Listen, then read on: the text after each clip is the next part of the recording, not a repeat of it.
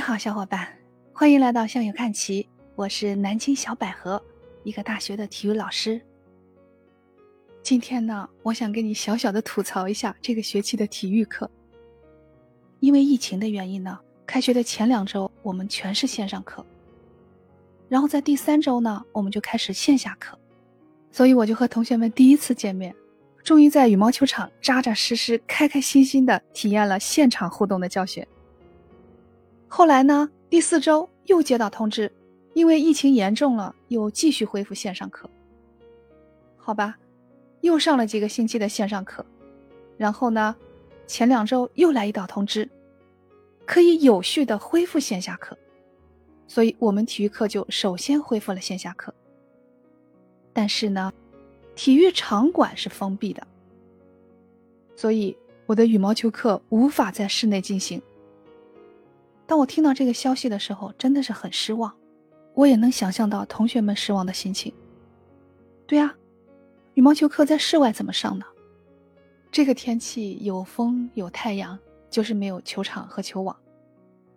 后来接到通知说，如果室外条件无法满足的呢，可以改上太极拳课。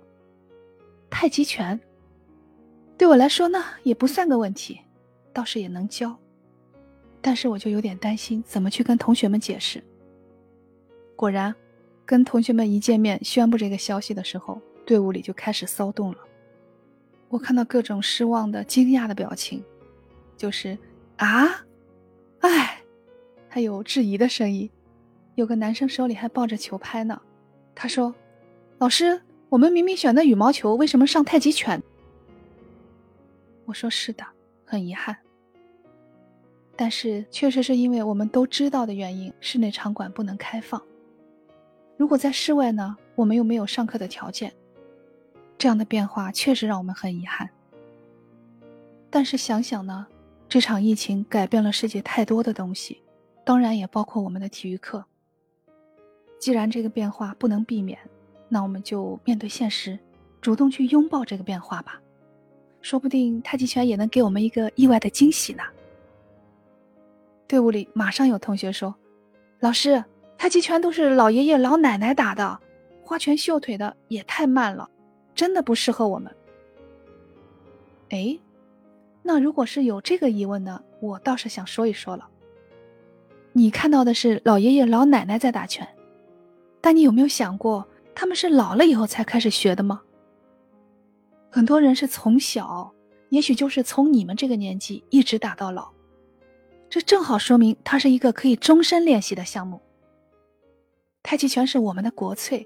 也是世界级的非物质文化遗产，它里面包含了武术、中医学、儒家、道家的传统文化和哲学思想，学问深着呢，值得我们一辈子去揣摩、去练习。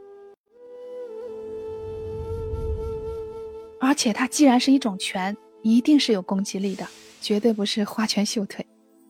他每一个招式里面都蕴含了攻防格斗的技法，只不过他从来不会主动进攻别人。太极拳它就不是打人的拳，而是被人打的拳，你觉得奇怪吧？它讲究的是与人为善、谦和包容。面对强势的进攻，他不会硬碰硬的去较劲，而是用自己的智慧去化解对方的进攻，避实就虚，引进落空，让对方失去重心，再顺势而为，借力打力，就是借助对方自己的力量打自己。所以对方进攻的越凶，就跌得越惨。所谓的以静制动，以柔克刚，后发制人，以弱胜强，达到四两拨千斤的效果。所以太极拳也被称为文化拳、智慧拳。如果说今天我来教大家太极拳，我可能会因为对他的敬畏而心中忐忑。我也就是上大学的时候学的，只是我后面没有丢掉它，也是练到后面才更能理解其中的一些东西。我就像扒着他的门缝往里看，天哪，里面的东西太丰富、太浩瀚了，这不是一门课程可以学完的。所以我今天也只能是把你带到他的门口。那你愿不愿意跟我一起去打开这扇门，看看里面的世界？然后我就感觉到队伍一片寂静，大家都扭头看着我，很多同学在不停的微微点头。我心里面就知道，嗯，可以了。所以我们的二十四式太极拳就开始了。首先，你听它招式的名字就很美：野马分鬃，白鹤亮翅，手挥琵琶，揽雀尾，云手，高探马。这些都让我们去跟大自然产生紧密的联系。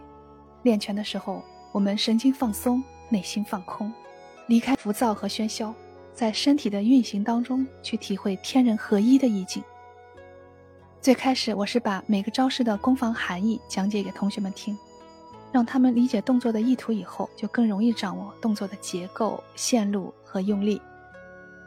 在动作熟悉的基础上，去体会心意先动，肢体跟随。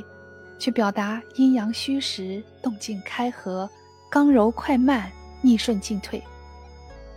我说，希望大家将来在全套演练的时候，可以达到如行云流水、连绵不断，身体就像运动的音符，或者说用自己的身体写一幅书法，既有美的外形，更有高雅的意境和韵味。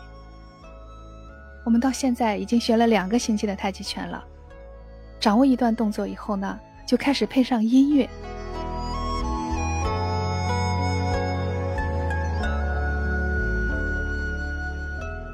哇，沉浸其中、浑然忘我的感觉真的很美好。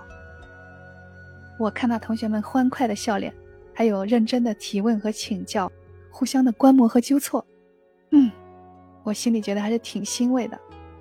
这时候我心里就会想，线下课真好。太极拳真香，真的是感谢同学们的理解和配合。教学相长吧，我也很愿意尽心的教给他们，同时我也需要努力的精进，跟他们一起进步。希望这个太极拳能带给他们不一样的感受。好了，今天的分享就到这儿，小百合感谢你的聆听，我们下期再见。